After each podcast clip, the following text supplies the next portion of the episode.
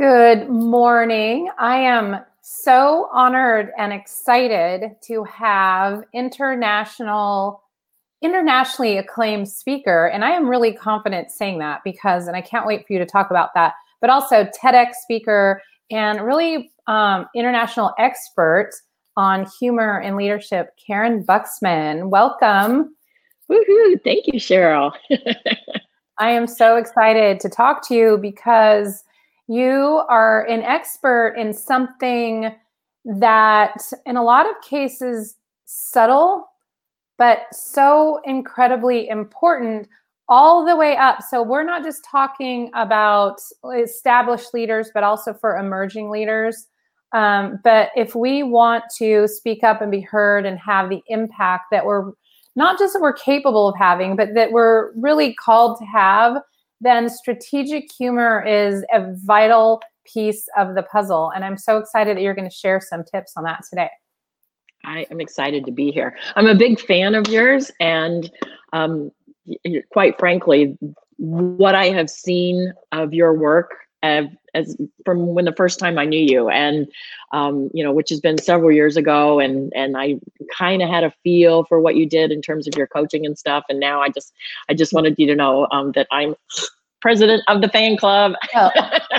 love the book, love the oh, book, and so uh, you're doing amazing work. You're doing amazing work, so I'm excited for you. Thanks yeah. for inviting me. Yeah, you're welcome. And thanks for the tips. There were some really formidable tips as I head up to Microsoft to do speaking and do some panel stuff up there. So thank you for that expertise.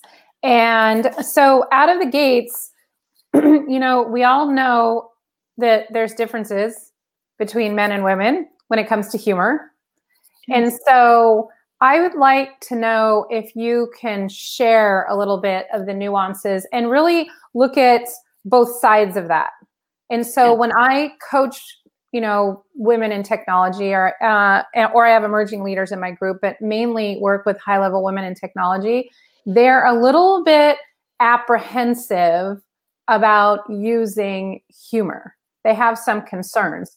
That's one issue. The other issue is that sometimes they've experienced humor from their male counterparts and it has not been well received. So, can you speak to the difference between um, the difference in humor between men and women, how maybe we should be, uh, men and women should be aware using it, and then also um, just both sides of that. Yes, yes. So let me unpack that a little bit because we got a lot of things all kind of scrunched together. And one of the things that I want to unpack first is that what we're talking about, you and I, is the use of humor strategically for influence because when you and I are working with high performers and and there's some some overlap in our avatars, you know, we're working with people who've gone from good to great. Now they want to go from great to world class. And you know, what we're talking about here are some nuances. But uh, I have a book coming out this fall with uh, Forbes books called Funny Means Money Strategic Humor for Influence and World Domination. And one of the things yeah, that I love the title. thank you. One of the things that, that I've identified for folks is that number one, there's three purposes of humor.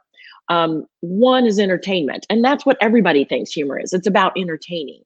Um, and and that's great. And your success with with entertaining somebody is measured in laughs.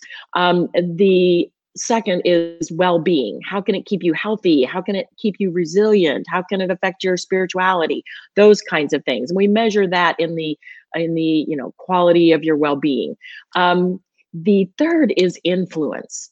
And influence is about how do we use it to persuade to inform to motivate to um, inspire other people and lead other people and we don't measure that in laughter. We measure that in the quantity and quality of our relationships.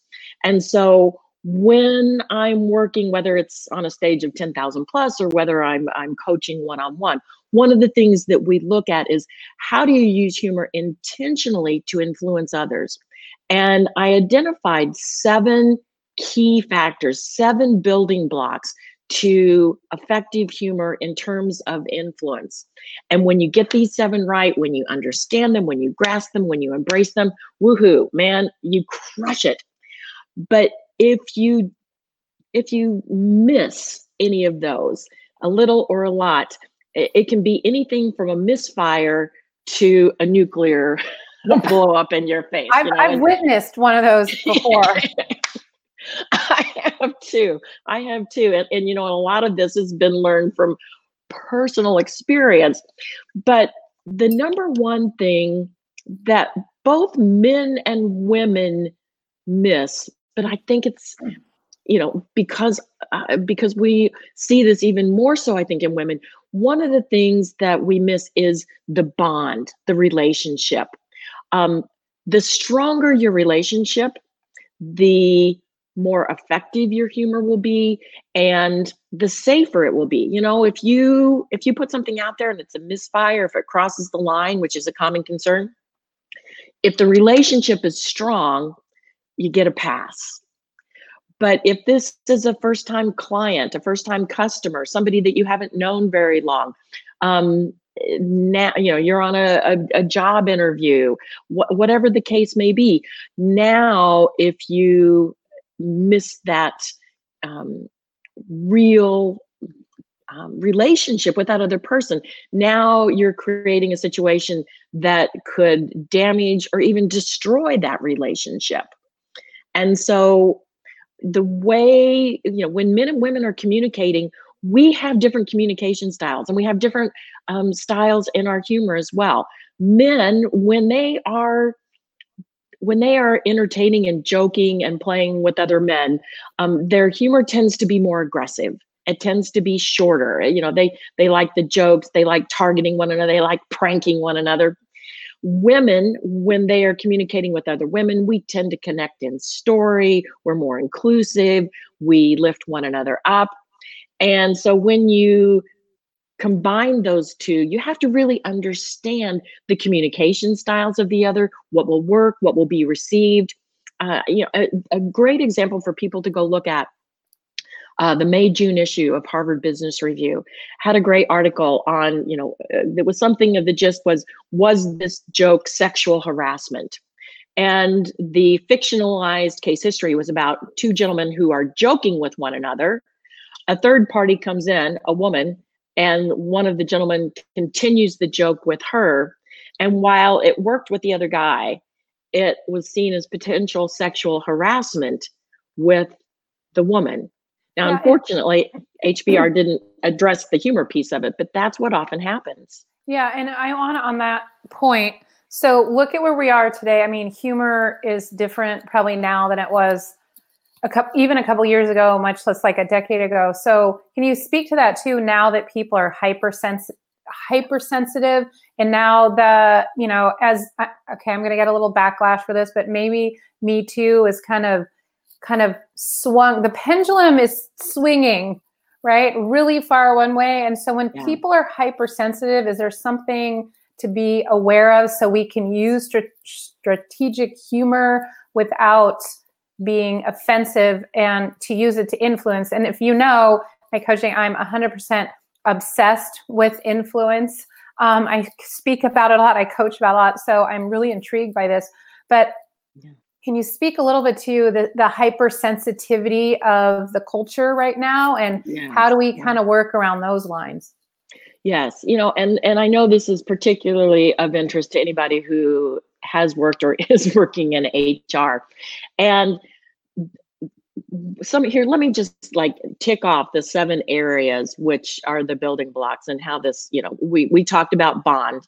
Your environment is anybody um, outside of your bond part of the the group who can hear, see, or experience your humor, your authenticity, safety. Can anyone be physically or psychologically harmed? Um, timing or emotional distance has enough time elapsed because a lot of humor comes from pain and discomfort but it's not funny until you have some perspective on it. And then your content and the delivery.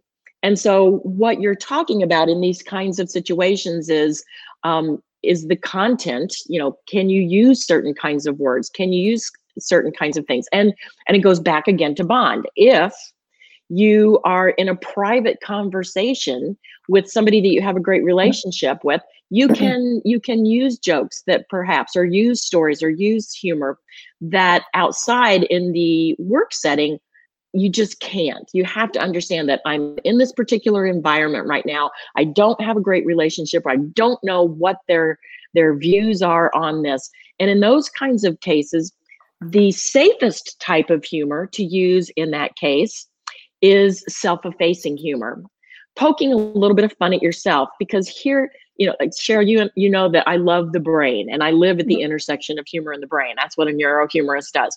And when you are using some self-effacing humor, what you're doing is you're showing that other person that you have a little bit of vulnerability. And subconsciously, that puts their brain in a toward state saying, Oh, I feel safe with you. But in something like what you're talking about, Me Too movement, sexual harassment, whatever those are, when people use that kind of humor, now you've put the brain in a threat state, in an away state and and they're not hearing your message they're not mm-hmm. following your direction or your leadership so you want to make sure that your humor is intentional and that you're thinking these steps through it's yeah. humor by choice not by chance yes and i love that you say that and one thing when i am working with um, mainly women that I work with senior leaders and a lot of times it's in technology but other male dominated industries i always say that you need to prepare your brain first before we open our mouth. So what I'm hearing that you're saying is that, and I think you can correct me if I'm wrong, but your intention is important. That authenticity piece. So if you're if you're thinking um, in a way that's authentic and that you have good intentions with your humor, then you know it's probably okay. But if you are thinking that it, kind of it's malintentioned, then maybe it's not okay. So I think maybe that mental preparation and kind of checking that um, before you open your mouth for that humor might be important too. Yes, yes, you're so spot on. And you know, when I work with high performers, I'm working um, with a gentleman right now, high, high level in um, in sales leadership, and he really is wanting to be funny spontaneously but he's not naturally funny and what one of the things that i came to realize with him is that we really needed to focus first on his appreciation of humor so that he could recognize and he could even see those opportunities and then input the humor strategically and even spontaneously Mm-hmm. Um, you know, one of the one of the tricks for high performers, uh, we call it humor spontaneity and plan spontaneity. It's like it sounds like it's something off the top of your head, but you really thought it through ahead of time. And it doesn't mean that you can't just have fun with humor. I'm not saying that at all, but I am saying that for people who use it intentionally and consistently, now now they're reaping benefits. Now they're building their resilience. Now they're building their influence um, now they're actually harnessing the power. Um, it, Robert Cialdini's book on persuasion, you know, the one of the number one things in there was the the pillar of um, likability in terms of establishing influence. All other things being equal, people would rather do business with someone that they feel good about, that they see as fun, that they like. And so, how can we start weaving these things in intentionally and empower ourselves so that we have that competitive edge. Yeah, that sounds so important. And we have a question in that, if you don't mind, I'm going to ask. And sure. The question is so um, when it comes to, we're, we're talking about verbal humor, mm-hmm. but when yes. it comes to emails and prospecting, mm. so now we have to consider that a different type of communication is it appropriate to ever use humor in a prospecting email? And can you give us some tips on that or any written type of communication? Wow, this is a great, great question because one of the things that helps with humor in the brain is mirror neurons. And so, my brain, when I see you smile, it makes me feel good. I smile and I can understand your intention when we take out that visual piece of the brain and now all we have is the writing we have to be more careful with our humor but we can still use it Um, and I think that in writing, it needs to be subtle. It doesn't need to be in your face unless you have a great relationship with this person. Uh, a quick example is um, you know prospecting on linkedin for me i will write to someone and say in my opening line i i, I see you've known neurohumorist among your contacts i can remedy that let's connect and I can't tell you how many times people will write back and go, I have no idea what a neurohumorist is, but I think I need one. you know, and it's just, it's a little bit of subtle humor to include maybe a humorous quote or a humorous image um, in something in your signature line or your tagline. Um, the, quick, quick intro, in, uh, example here is in my signature line of email. I make reference to my Goalcast video. I, I think you've seen it, Cheryl. It's like it's got mm-hmm. 1.3 million hits on Goalcast, and you know I could just type that in as uh, as part of a, a serious little piece, but behind it, in parentheses, a little bit of self-effacing humor. The word crazy with lots of e's and a question mark. It's like crazy, right?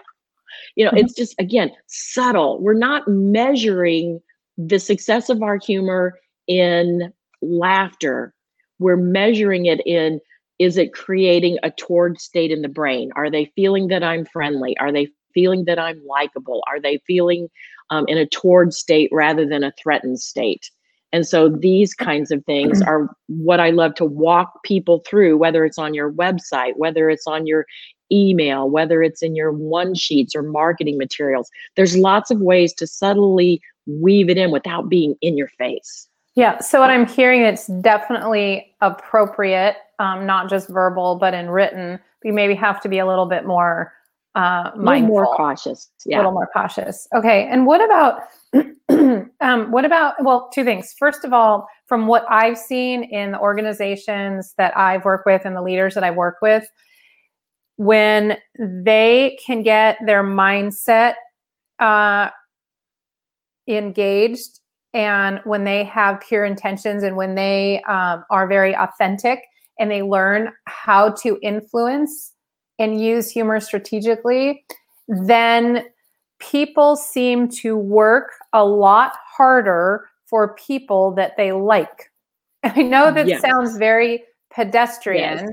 And so I work a lot with leaders to um, get the most and unlock the potential out of their themselves, but also their teams. And what I've seen is when this explodes, is when they know how to do this in a way when their team they can almost create a sense of obligation because when teams seem to um, there seems to be an amazing balance between authority and a little bit of humor because yes. they are it's kind of like the strict parent but that shows a lot of love. Right? And yeah, so yeah. that seems really really important. So it seems in to really get this down is important for in written and verbal communication. And i have another question for if you don't mind. There might be some people listening going well i'm not really funny. Um, what if i'm not taken seriously if i try to use humor or what if i'm what if i'm a guy or what if it doesn't matter if you're a man or woman but what if they're worried of offending someone especially if they've kind of stuck their toe and tried humor and it hasn't been well received? So what would you say to those people that are you know karyn i think what you're saying is really interesting. I know some people do it well but i'm not sure if i could go there well, a, a, lot of times when I'm working with high performers, particularly one on one, one of the things they will often say is, you know, but what, but what if I'm not funny? And my answer is, great, because you don't have to be funny. I remember working at a at a, a retreat up in Napa, and um, there was a, a woman CEO there who came out after break, and she was German, very German, and she came up after me and she said, you know, I really appreciate the fact that you say I don't have to be funny because I'm not funny. And I'm thinking, yeah, I kind of get mm-hmm. that. And she goes, and I don't want to be funny. And I was like, okay, I get that too. She goes, but I think it's important for my people to be allowed to use humor. And so I really appreciate that. And I want to know more. And so uh, when you are using humor as a high performer, it's more important to be the humor appreciator than the humor initiator. And you can actually leverage other people's humor. You can encourage it in other people. And this actually eh, you know and giving them guidance because this kind of comes back to something you said kind of at the beginning of that particular question was you know what if it just kind of all goes wild and, and and what what if you know you don't have that parent figure? And so you know this is a concern i hear from high performers. Well what if i allow people to use humor in the workplace? We're never going to get anything done in my office. And so here's the here's the important piece. You you connect the two. You pair the two. You you set the tone for humor while setting high expectations. Now, if you only set the tone for humor and nothing else, then John Belushi's Animal House in your office. And if you haven't, if you're too young to know what Animal House is, go to YouTube, look at that. Um, on the other hand, if you're not allowing for humor, but you're just drilling those high expectations, then the mindset of the employees is firings will continue until morale improves. And so that sweet spot is the one in the middle when we compare the two. And you know you can leverage you can encourage other people. Um, can I give you a, an example of some of this? Uh, actually, there's a, a, digital software company in New York City, and the uh, the CEO had reached this level of of high performance, and the business is going as well as uh, as he felt that it probably would and he'd kind of reached a, a plateau doing well. And so kind of as a um, for himself he took a stand-up comedy class. And just it was so powerful for him that he saw the importance of humor and actually had the gentleman who instructed him come back and teach Im- an improv class to his office. And it became so effective in starting to get that ball rolling with the appreciation and the use of humor that he said they saw an immediate uptick in communication. People who were working in cubicles were now not only talking to one another, but hanging out with one another after work. And that they went on to become the number one place to work in the city that year, beating out Google and all sorts of other larger companies. And that it retained their employees. It actually blew up the list of people who wanted to work there because they were re- wanting to recruit all their friends, particularly millennials. They said that the the clients who weren't quite in alignment with this kind of new humorous vibe um, dropped away. But he and he used the word vibe. He said, "But we attracted like-minded." clients and now everybody enjoys their work a whole lot more and so he would, you know, he wasn't the one who was entertaining people all the time, but he was encouraging his people to take on this new mindset and still maintain those high expectations. And it just really leveled up their company again. Yeah. And I would imagine that had an incredible impact on the bottom line too, because people, yes. um, so I wanted to ask you too, along the lines of the last question of, well, you know, what if this humor thing isn't for me? Maybe the people that see the value, but they're still a little unsure. Um, when we were getting ready for the call, we talked a little bit about Steve Jobs. So can you take a minute or so to share to share that story because it might help people lock in and say, okay, well, maybe I can do this. You know, it's interesting because a lot of people we see Steve Jobs, the pictures of Steve Jobs, and and he was an intense person. And most people did not think of him as somebody who was gregarious and funny or whatever. But uh, there's a couple of great instances where he really portrays somebody who grasped the importance of strategic humor.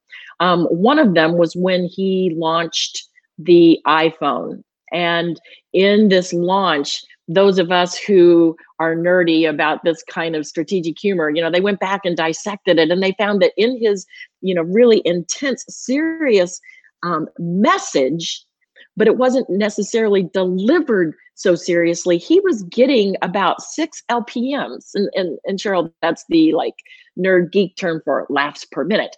And, you know, he's getting this laughter and and he knew this is like six lpms is is what you would get for an amateur stand-up comedian. And yet he knew the importance of engaging. He prepared he planted planned spontaneity. He planted certain kinds of lines. He was a genius. Um, and you know another piece that I, I hadn't shared with you but for your um, viewers to go back and look at was the way steve jobs responded to an insult after he had just come off of, of being out of work for 10 years returning to apple for after a 10 year hiatus back in 1997 and as he's coming on board and addressing the audience there's a heckler in the audience. And he he took a pause he took a breath and then he responded with humor. And he did it just very subtly very masterfully and you know, it just said, you know, you can please some of the people some of the time, but, you know, and the mm-hmm. audience starts to laugh. He endears them, they're on his side. And then he continues down and, and seriously addresses the situation. And that's a whole nother technique that you and I can talk about at a mm-hmm. later time when you're addressing that hostile question and responding with humor. Yeah, and sometimes what I get it is when I'm working with women that already have a seat at the table, um, whether they're going into a staff meeting with the you know the CEO staff or they have a board seat or what have you because they have put in the work they have climbed the ladder they are there they have that proverbial seat at the table but they're not feeling heard they're not having the influence or the impact that they want and deserve and so if they can find a way and another thing that i've learned is that being annoyed or angry um, does not typically get you the influence and the impact that you want and deserve. And so I think that this would be really appropriate and really helpful to understand even when meetings get a little hostile. You know, I worked with a woman, uh, chief human resources officer. She would always go last in the CEO, the meetings with the CEO and his staff, and half the time she wouldn't even get to speak.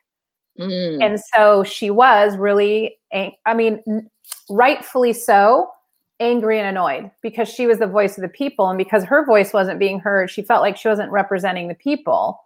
And so she initially talked to the ceo and he was like no she didn't get what she wanted. But when she took a step back and looked learned you know worked through being influential in a calm and authentic way then she did and she was intentional. She wanted to speak third so she learned how to maneuver that mindset and that communication. And now she is speaking third. But I can see how interjecting a little bit of humor, because what she was told is she wasn't responsible for um, revenue generation directly. Mm, mm-hmm, mm-hmm. Okay, when we plan that out, actually she is. Um, and we, you know, planned out that conversation. But I could see how when she heard that, she flipped into thinking, wow, this person's a jerk. Yeah. Yeah. Thinking that in her head. So of course it comes out her mouth. Right. I mean, that's how it is. I don't know if you've ever, you know, with your partner, I've never done this with my husband, of course, had a tone. I'm being funny. But you know, whatever you're thinking, you know, it just comes out your mouth. And so I could see how if you can learn to be strategically mm-hmm. humorous or use strategic humor especially in hostile situations, yes. it's going to help you to be authentic and have the impact and ultimately um, and what influence is help you have the other person come up to your point of view and ultimately make that um, make that shift and yes. so um, we're just about at time but i want to ask you this is a really big year for you um, yeah. you um, so you have a book coming out in the fall. Funny means money. And can you tell us, just take a minute to tell us about that, and then also where we can find maybe a little excerpt or download or a little bit more information? Yes, for those who, again, are, you know, if you've gone from good to great, but you want to go from great to world class, or maybe even if you're just like great looks really good to you right now. And you know you want to improve your influence and you you understand that you don't have to be a mile ahead of your your competition. It's it's that nuance at this part of the game.